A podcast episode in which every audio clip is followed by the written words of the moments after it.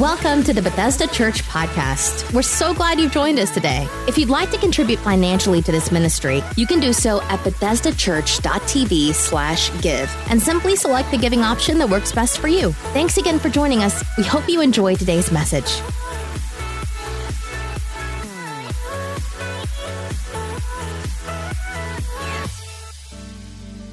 Amen. I am so glad that you are here.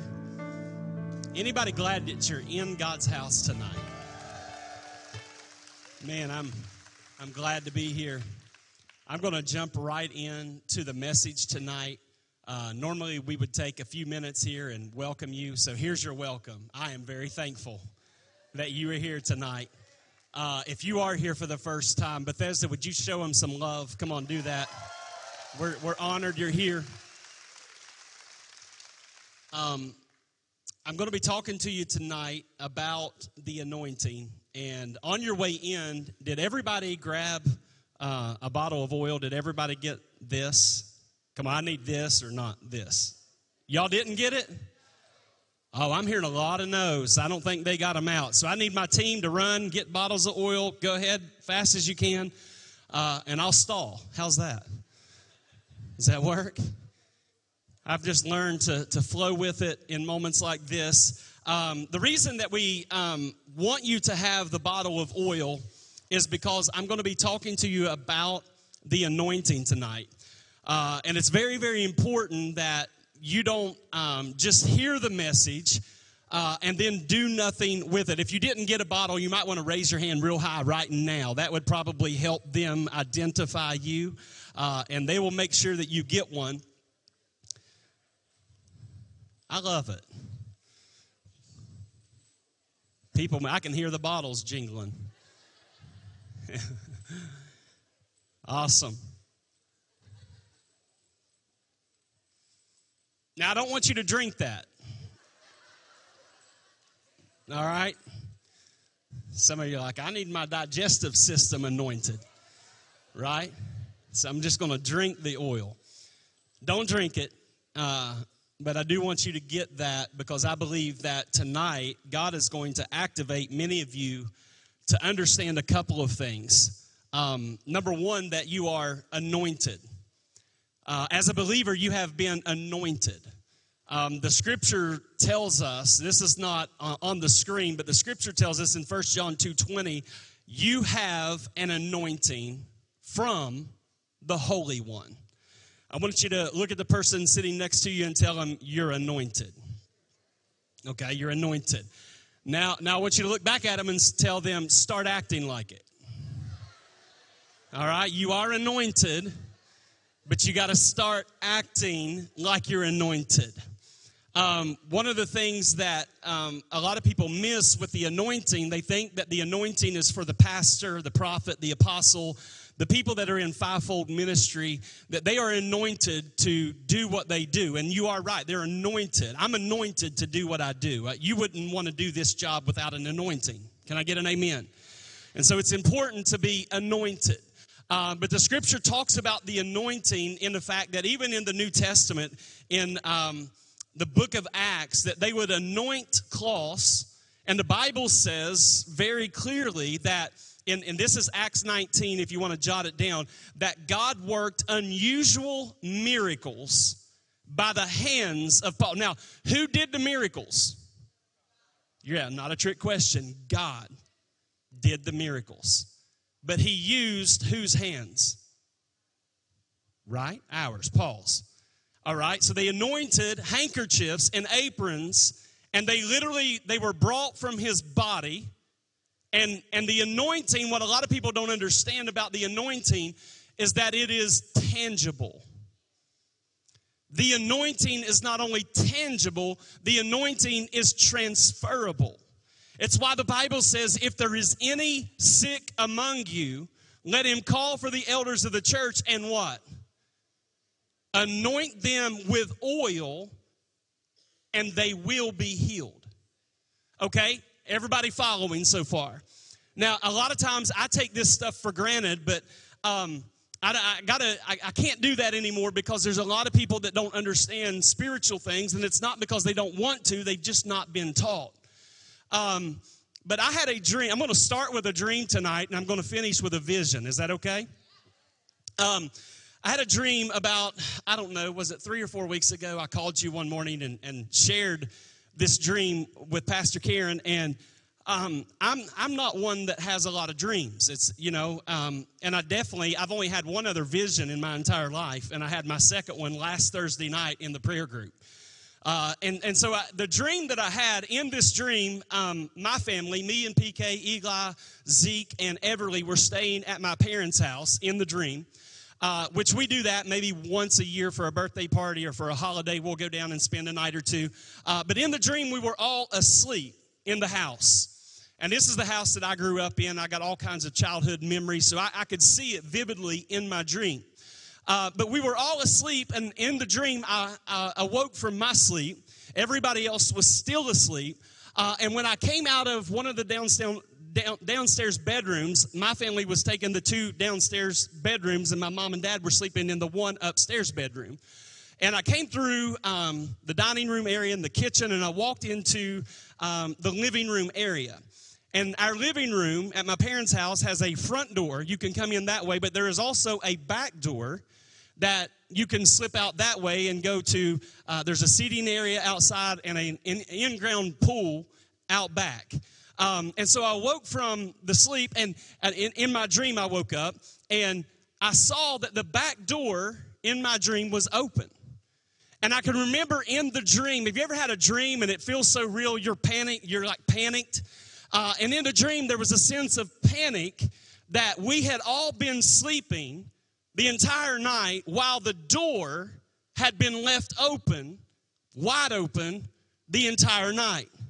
And I can remember thinking in the dream as I, I woke everybody up in my dream saying, The door has been open all night long. And the panic and the fear was from what got inside while we were sleeping. And I awoke from my dream.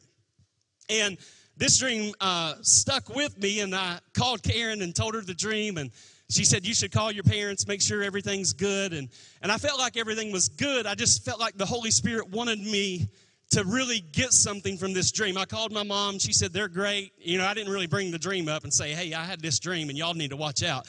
I didn't do that. Um, but they were fine. Everything was good. But I believe that the Holy Spirit gave me a little bit of revelation about the dream because over the last two years, something profound has happened in the body of Christ.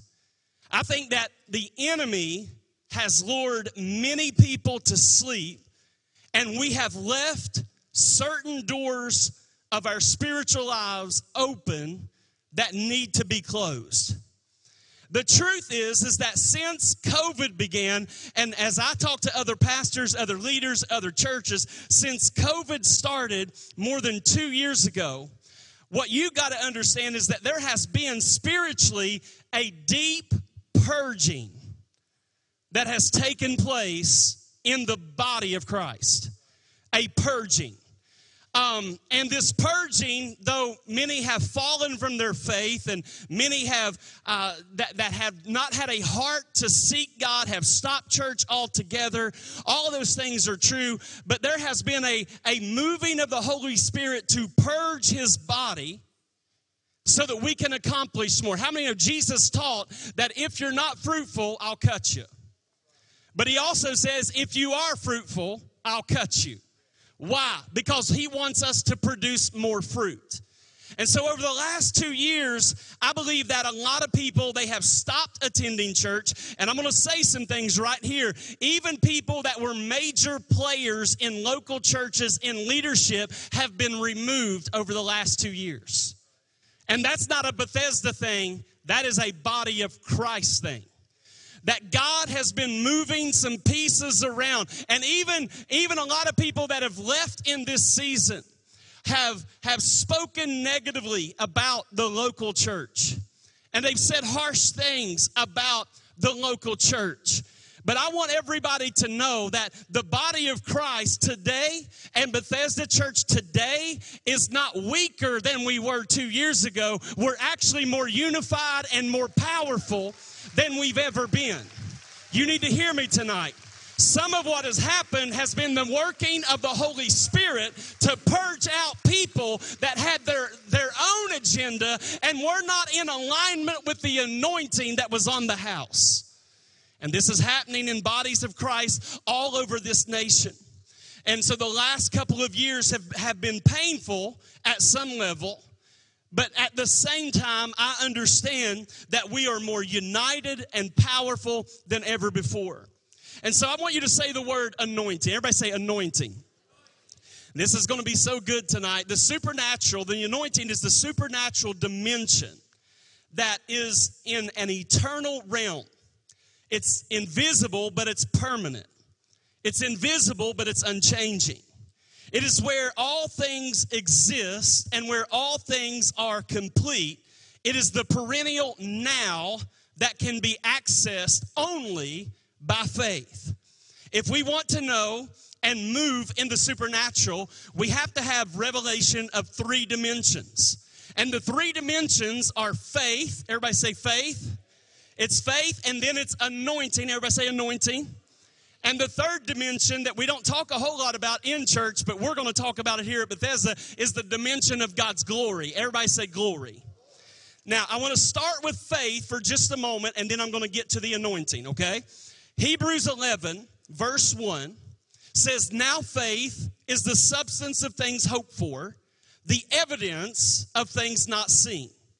The word faith right here is translated from the Hebrew word uh, that, that means firmness, steadfastness, and fidelity. As you can see, each of the names or meanings describes an aspect of God's nature. And faith has nothing to do with presumption. Faith has nothing to do with optimism.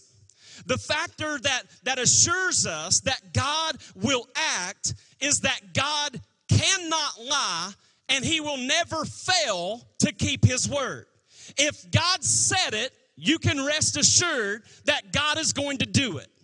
That's what faith is. Faith is the mind of God, the, the mind of the Holy Spirit that He gives to us so that we will act on what God has already said in His Word to move beyond the natural so that we can step into the supernatural. And one of the things that's about to happen in the body of Christ is we're going to step out of the natural and we're going to step into the supernatural and we're going to begin to see a moving of the Holy Spirit manifest in the kingdom like we've never seen before. It's going to happen. Faith is now. Faith is not past tense. Faith is not in the future. When is faith due? Faith is due now. Faith is the past and the future together in the present. When Moses said, Who are you to God? What did God say in Exodus chapter 3, verse 14? And God said to Moses, I am who I am. Faith is in the now. So many of us were missing out on what faith can produce in our lives because we speak in, in terms of faith as if it's the future. That somewhere down the line, God is going to move. But God does not need time to move. God dwells in the now. He does not need the day or the night to get done what He said He's going to do. From God's standpoint, His future can invade your present. One reason we don't see the supernatural manifestations of the Holy Spirit, and when I, when I say that, that's a mouthful, but healings, signs, wonders, miracles, is because we all talk about God moving in the future. We, we, we, we're always talking about future tense stuff. We, we say things like, God is going to bring revival and, and, and God will perform great miracles and, and God will visit us with his glory. And we use language for the future, but my Bible says now faith. Faith is now. We can believe that God is bringing revival now. God is healing now. God is performing miracles now. God is about to shift things now. Our region is about to change now. Not somewhere down the road, but God wants to do it now. Somebody say now. This is important. Faith, faith is not down the road. Faith is now. I think you guys are ready for this tonight. Faith compresses time. And everything, scripture says everything works according to your faith. Even prophecy. Paul said, if you're going to prophesy, prophesy according to your faith. Man, my faith is stirred. Faith is the first dimension, but the second dimension that we're focusing in on tonight is the anointing. And the anointing is when God gives us, you and I, as believers, He gives us what we need to accomplish the work or the assignment that He has called us to. The physical act of anointing is to apply oil. This is the physical act to apply oil on someone for the purpose of consecrating the work that God has for his or her life. It is a confirmation of their calling, a confirmation of the function God has given them and it's sealed by the Holy Spirit, and which the oil is the visible symbol. This is a visible symbol, but how many know when we lay hands on someone or we anoint a cloth and put it under our lost teenager's mattress, that when we anoint physically the cloth, how many know that's just a symbol? The real power is the faith and the anointing of the Holy Spirit that rests upon that prayer. This is just obedience. This is just obedience. The person who anoints, if I anoint you with oil and lay hands on you, I am just God's agent. That's all that I am. How many know? I'm just his agent. But the anointing comes by the Holy Spirit and our faith, right? That's where the anointing comes from. And so I said at the beginning as they were passing out the oil, I don't want you to leave here with a bottle of oil and you set it on the nightstand and you don't use it. If something's going off in your house, something's wrong in your house, if sickness comes against your house, if your kids start acting crazy, I want some people that know they have been anointed by the Holy Spirit. They are God's agents and by, we can anoint every anything that's going on and the prayer of faith will begin producing. Come on, somebody, give him praise if you're ready to act on it. Now, let me say uh, again, sometimes I take this stuff for granted because not everybody's upbringing was like mine. My upbringing, I grew up falling asleep up under the pews in Pentecostal churches where they spoke in tongues, walked the back of the chairs, casted out devils. I remember they were casting out devils one night and said, If you're afraid, you need to get out of here. If you're not saved, you need to get out of here. The demon may come out of them and jump on you. I ran out of there. I wasn't ready for that. I am on my way out of here. And, and so I grew up in, in environments where it was normal to speak in tongues, normal to lay hands on the sick and see them recover. I remember when I was eight years old, I had to wear glasses, and I remember them because they had Mickey Mouse on them. And, and because I had a lazy eye. And my parents, um, they were not content with um, me just wearing glasses because I got a lazy. They brought me up to the front.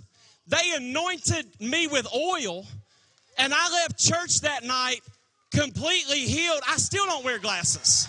That was eight years old. Like I know the power of the Holy Spirit. I know what God can do. But we got a lot of people in the church that think it's weird. Come on, it's weird not to believe it. It's weird not to believe that God wants to move like that.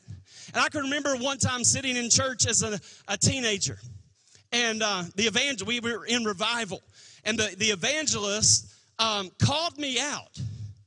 There's a room like this, not quite this big, but I was sitting in the back left of the sanctuary and he said, Young man, I need to pray for you. It was in the middle of his sermon. I thought, Oh my gosh. What? Why? Why? I want you know that feeling where you just want to sink? You just want to sink? I wanted to sink down in the seat. Um, and I came up and he poured he, he pulled out a bottle of oil and he began to prophesy over me and I wasn't even in relationship with God. Like I wasn't, me and God were not tied in this season. And he he began to prophesy, and he said, God's hands on your life. And he poured a much bigger bottle, by the way. Much bigger bottle. He he poured an entire bottle over my head. An entire bottle over my head. And, and, and that night, I, I can go back to that night as a teenager.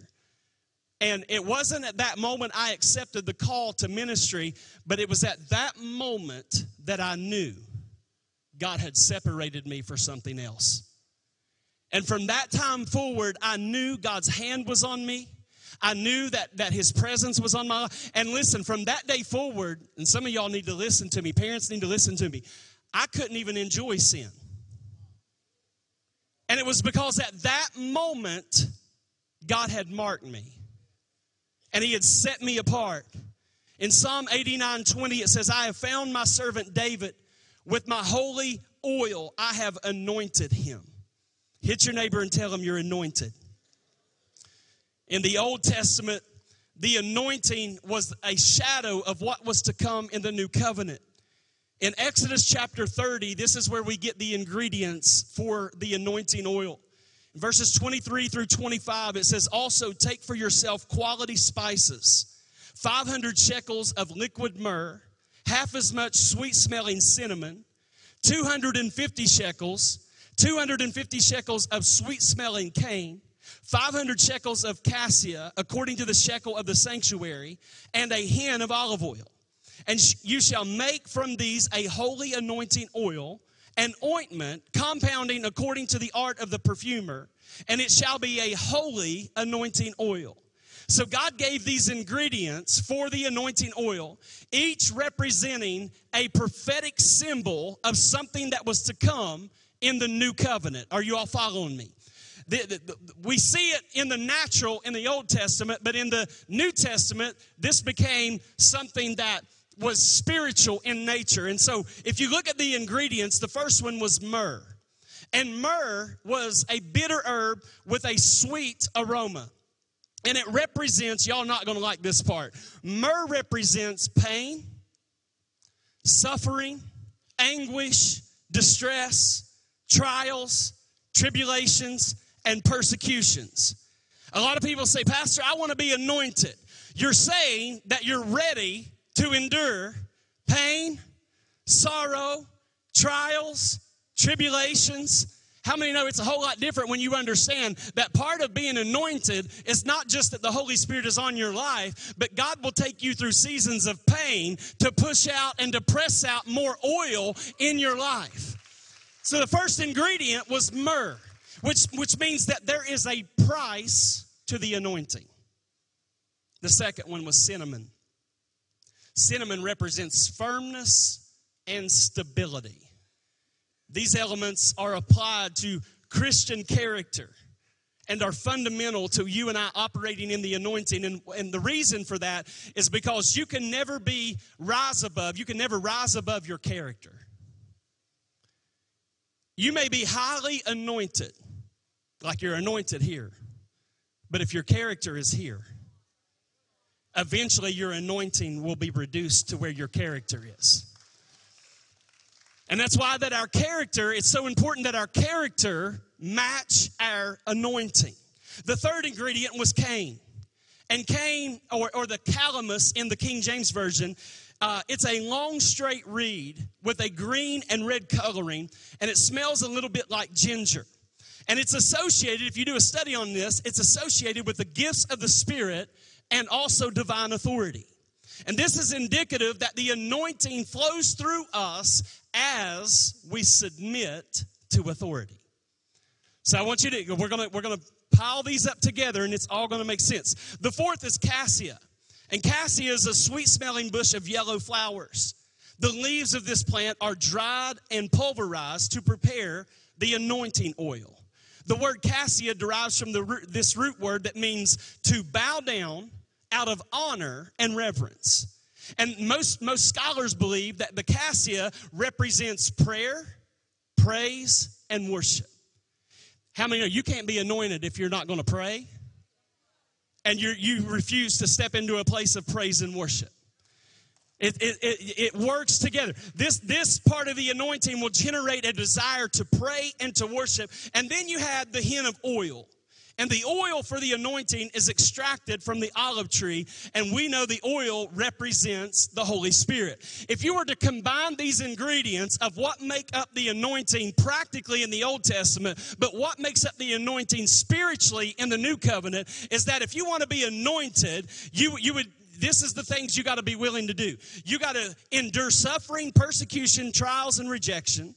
You got to be a person that exemplifies firmness and stability in your faith. You got to be submitted to authority and you got to have a lifestyle of prayer, praise, and worship, and you need to be filled or baptized in the Holy Spirit. I think we ought to give God a hand clap of praise right there because that's the kind of lifestyle that will produce the anointing. Now, with the anointing, I said this earlier, um, it is tangible. It is, it's, it's tangible. Like when the anointing comes into a room, you feel it. Like it's tangible. It's why the Bible says when we pray for the sick, we are to lay hands on them because it's tangible, but it's also transferable. And so it's transferable for, from one person to another. a great story, um, Smith Wigglesworth, some of you have read some of his books, but one of the stories that stands out to me is that he was staying in a house of this couple uh, while he was preaching a meeting, and um, the wife was saved, but the husband was not. And, and so they gave Smith uh, Wigglesworth their bedroom. And upon leaving the meeting and leaving their house after a few days, uh, the lady was still really distraught because her husband had not given her life to Christ. And as Smith was leaving, he said, Don't worry, just don't change the sheets. Some of you are like, ugh. But the anointing is tangible. And so they didn't change the sheets. And the guy got in the bed that night the husband, and he squirmed for all night long to the point that the conviction was so strong on him from just being under the sheets of an anointed man of God that he knelt down right there beside the bed and gave his life to Jesus. That's what the anointing will do. In Exodus 30, verse 26, it says, With it you shall anoint the tabernacle of meeting and the ark of the testimony. In the tabernacle, you have to understand Old Testament, no one could touch an instrument. No one could touch it. No one could touch an, a utensil unless it had first been anointed. The same is true for us today. Um, I am tired of gifts without anointing. I'm tired of talent without anointing. We have to we have to be careful because in the church now we confuse talent for anointing. And, and, and talent's great. You need talents, you need gifts to do what God has called you to do. But there's something about the anointing that when somebody preaches under the anointing, yokes get broken. Right? People get set free. When people stand up on a platform and they're just gifted to sing, nothing happens. But when they're anointed to sing, how many know chains are broken? Sick bodies are healed. Gifting and talent is great, but we, we can't substitute that for the anointing. Now, check this out. There is, first off, I'm not going to preach too long because I know we got I got to pray for a lot of people tonight. I, I know. Some of you are like, when's he praying for me? I will. I'm going to pray for you tonight. But there is a personal anointing. All right, everybody say personal anointing. Okay, you have an anointing. Now, I, this is going to be uncomfortable for some of you, but I need you to just put your hand on your chest like this and say, I'm anointed. All right? Say it again. Say, I'm anointed. Every person who comes into a relationship with Jesus, how many know the Holy Spirit takes up residence in your life and you are anointed?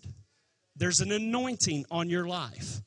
God has put His super on your natural so that you can become a supernatural follower of Jesus. You are anointed. In Ephesians 4 7, it says, But to each one of us grace was given according to the measure of Christ's gift. So you have a personal anointing. Now, please don't think anointing is only for preaching or singing or ministering to students or kids. And we, we want to equate the anointing for nothing but like church stuff. Like we think that's that's the anointing. Some of us are anointed for business.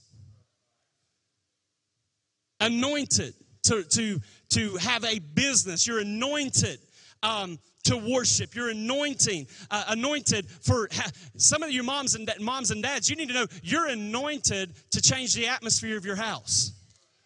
Like you're anointed for that. You don't need me to come to your house to get the anointing that God has anointed you, sir, as the head of your house. You're anointed. But you gotta you gotta act like you're anointed and you gotta speak like you're anointed. So there's a personal anointing, but there's also a corporate anointing. Now, this is where a lot of people get lost. Because they think I'm personally anointed, I don't need the local church.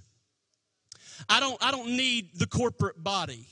And if you read the New Testament, you're going to have to rip a lot of pages out of your Bible to get away with, I can do church by myself at home.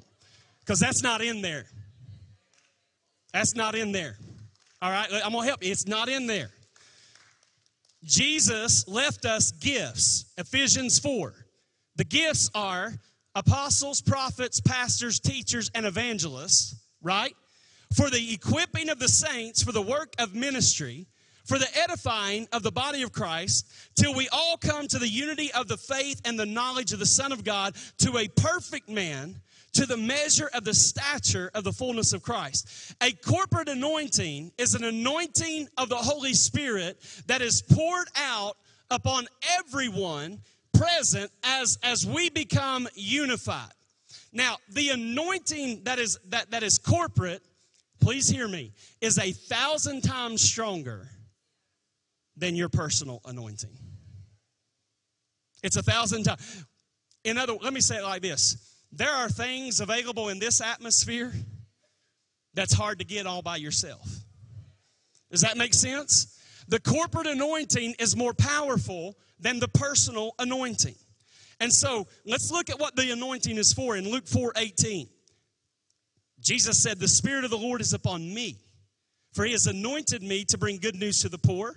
He has sent me to proclaim that, that captives will be released, that the blind will see, that the oppressed will be set free. Now, I want you to notice about the anointing that the purpose, every purpose listed, none of them is selfish. None of them are for my personal benefit, but rather the anointing on my life is, is meant by God for me to bless others. The anointing on me is not for me. The anointing on you is not for you. He said, You're anointed. He said, I'm anointed. And the same is true for us to heal the sick, cast out devils, preach the gospel, perform miracles, and exalt Jesus.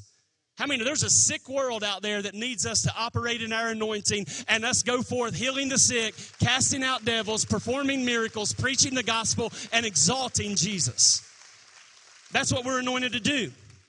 By the anointing, God wants to use your life and my life to break the yoke of slavery, the yoke of addiction, the yoke of drugs, the yoke of perversion and vices that people have gotten themselves into. He wants us to be anointed to set the captive free. Now, that's a lot of good stuff about the anointing.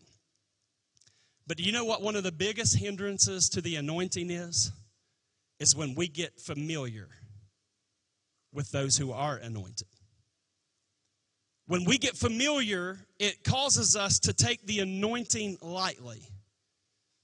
It can cause us to disrespect the anointing or the mantle. That's why you won't hear me you, you won't hear me in conversations walking around talking about leaders in a negative way. Especially men and women of God. You won't hear it. I'm not going to do it. Why? Because the Bible says, touch not my anointed. And it says to do my prophets no harm. All right? But if I get familiar with the anointing on a person's life, I can begin to take it lightly. I can begin disrespecting it. And at the moment I take it lightly or disrespect the anointing on their life, I can no longer receive from them. I cannot receive from the anointing that is on their life. And so this happens with a lot of people. When we get familiar with the, with the anointing on a person's life, we can't receive anything from them. Now, the question we got to ask is how do faith and, and the anointing, how does it work together? First off, the anointing is never received by skeptics. Only by people who exercise their faith. Are, they going, are we going to touch the anointing? When a person, one of the things that has to happen in the body of Christ, uh, some people will say, I just wish Pastor Chad was more anointed. Did you know you could help me be more anointed? You say, well, how's that? By placing a demand on it.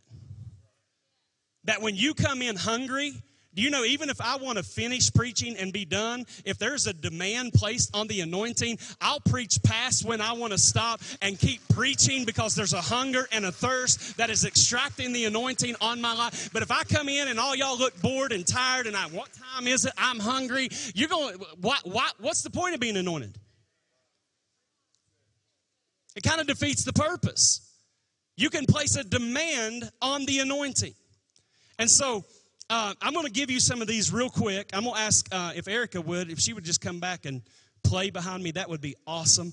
Um, I'm going to give these to you real quick. How many are getting anything out of the Word of God tonight?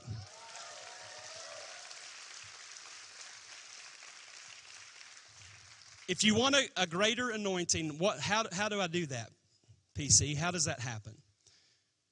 You got to, number one, recognize the anointing. That's simple, I know, but you got to recognize it. And it's not just recognizing that the Holy Spirit wants to anoint you or that you have been anointed by the Holy Spirit, but it's also recognizing the anointing that God has brought into your life through another individual. It's very important that you recognize the, because the moment you can't recognize the anointing on someone that God has called to minister to you, you can't extract it from them. You can't, you can't receive anything from them. So not only do I got to recognize it, I, I got to be willing to receive it. We have to welcome the anointing in, in our lives. Um, and, and with that, you have to understand anointed people, this is going to be good Anointed people are not perfect people. See, this is where religious people miss out on what God wants to do because you got an anointed man of God, you got an anointed woman of God, you got an anointed pastor in your life, and God's anointed them, but you saw them operate outside of what you deemed as perfection. You saw them in a weakness. And what the Holy Spirit has taught me over the years, because I've served other pastors, I've been in the seat of receiving. Like, and, and, and the whole reason I moved here back in 2005, Pastor Karen could tell you, it wasn't just because I thought Lewisburg would be a great place to live or White Sulphur would be a great place to live. There was an anointed man of God here. And I remember in prayer one day that the Holy Spirit spoke to me and said, You need what He has. And we moved here because it leads in to the next part. Not only do I need to recognize it and receive it, I have to honor the anointing. I have to honor it. So much so that in the Old Testament, they would not approach the, uh, the anointed person with empty hands. Now, I'm not saying y'all all bring me a gift next week. That was Old Covenant, all right? It's not what I'm teaching. I don't want you to go there. I'm just saying they, there was there was a reverence for it. Because you can't receive from someone you do not respect. And if you don't respect the office that they hold or the anointing that's on their life, you can never receive what God has for you through their life. And that brings me to the fourth thing you got to be willing to serve the anointing. You got to be willing to serve it. The anointing you receive by a so what, what you, you got to understand that in this the anointing I have that's on my life God wants that same anointing to be on your life. And the anointing you receive by association can be it can be lost or forfeited if I dishonor the person that it's coming from. And I don't want you to just approach this with me. If we bring in a guest speaker and you don't like the way they talk and you shut down, because I just I don't like them. How many of you may miss out on your miracle? God could have assigned your miracle to come through that voice, but because you dishonored it. The anointing, listen, the Holy Spirit is a gentleman and he doesn't hang around people that don't respect him. So how, how, do, how do I walk in this? Couple things I'll give you, and then I'm going to quit. I'm going to, I'm going to share the vision. Let me give these to you real quick. We got a hunger for this.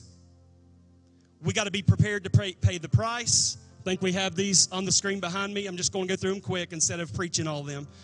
We have to, the, the anointing must be planted and not thrown away. In other words, we have to be discipled. Just because you're anointed don't mean you need to move away and start you a church. You need some discipleship, friend. You need some mentors in your life. The anointing, fourthly, has to be cultivated. And the anointing will grow in your life if you have the right relationships. Now, if you're emotionally tied to people who are obstacles to you in your life for you to receive what God's trying to bring. Sometimes you got, how many you, distance is okay. I can love some people from a distance. I don't have to love everybody up close and hang out. There's some people I can love from a distance. Okay? And we have to be able to discern that. So I started the night with a dream. I explained the dream to you. But on Thursday evening, last week, um, I'll be honest with you, and, I, and, and Pastor Karen can tell you, um, I honestly didn't want to come back that night. I was, I was, it was a long week. It was worn out, and now it was time to go lead a prayer small group at seven o'clock. And I didn't have anything left. You know, I felt empty. Felt like I had nothing to really offer last Thursday. Um, and uh, I don't really have to offer a whole lot. I just come in and we, we begin praying, but I, I was so tired I didn't even feel like doing that. How many know sometimes you got to go past your flesh a little bit if you're going to tap into the Spirit of God? And it was really neat what happened. Um, I came in and I began praying. We prayed over all the prayer cards. You know, we talk about that every Sunday. We really do do that. I know a lot of people think, why they say that every week? Because it's very important that we pray over every single request that comes in. We have to do that. And I prayed over the cards and I spent just a few minutes, just one by one, praying over every card, every family that sent in a prayer request. And uh, then I just kind of transitioned and um, I began praying in the Spirit, in the Holy Spirit. For those of you that don't know, now you know. We believe in the baptism of the Holy Spirit with the evidence of speaking in tongues. And it's in your Bible, it's right there. Um, I began praying in the Spirit, and as I prayed in the Spirit, I didn't realize how much time had gone by. Um, because it got real close to 8 o'clock. I had been praying in the Spirit between 30 minutes and 45 minutes, something like that consistent. And I also noticed that sometimes when God is doing a new thing in you, your prayer language changes. And I recognize I'm praying in an unknown tongue that I've never prayed in before. And it, how many, that's a cool thing, right? Uh, I believe God's going to do that for some people tonight. He's going to update your prayer language. He's going to let you know there's a fresh anointing on your life. And, and as I was praying, I finally finished praying and I sat down. And as I sat down, um, this has happened one other time. It happened to me when I was uh, in Summersville, West Virginia, probably, man, that's been a long time. I'm going to give my age, but it's been a long, let's just say it's been a long time. Um, but in this vision, it was almost like God put a TV screen in my mind. And I could see this really, really clear. And I was like, God, is this me? Or is this you? But it, it just kept unfolding. And I'm like, okay, God is showing me something. And in this um, vision that I had, I, I, this, this kind of stuff makes me nervous because I don't have a lot of these, all right? I saw a river that was flowing, okay? A river that was flowing. But in, in this vision, I also saw a dam that had stopped the river. That the river was stopped up, it was stuck, there was, there was no movement to it. And it was like the same time I was seeing the vision, the Holy Spirit was saying to me, Chad, you thought that these last two years with everything that's happened that the flow has been stopped. It was like the Holy Spirit was saying this to me as I'm seeing it. Because there's been a lot of a lot of times I'm like, God, where are you? Where is the flow? Where is the river that we had been in? Where where is that? But the vision didn't stop with the dam. It, it, it God began to show me. He said, You thought it was stopped, but this whole time that you thought it was stopped, my move and what I've been doing in you and in Bethesda Church, what I've been doing has actually been growing. And so in the vision, the water, the river started rising. All the way to the point that eventually it started seeping over the top of the dam. And eventually the dam that had stopped the flow of God began to crumble.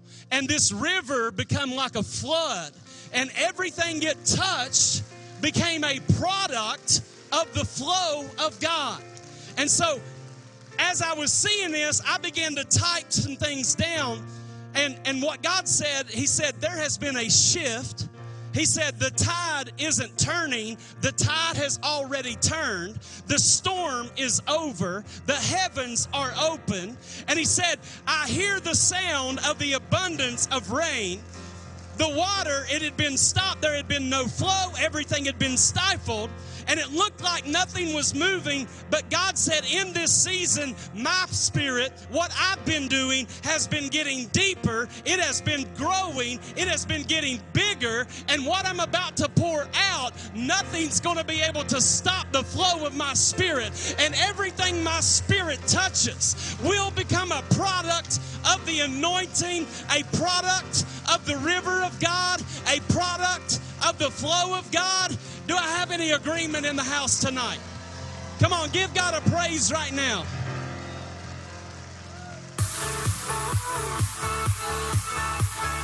Thanks for listening to this week's message from Bethesda Church. We hope you'll stay connected by following us online. You can find us on Facebook, Twitter, Instagram, and our website, BethesdaChurch.tv. Thank you for joining us and have a great day.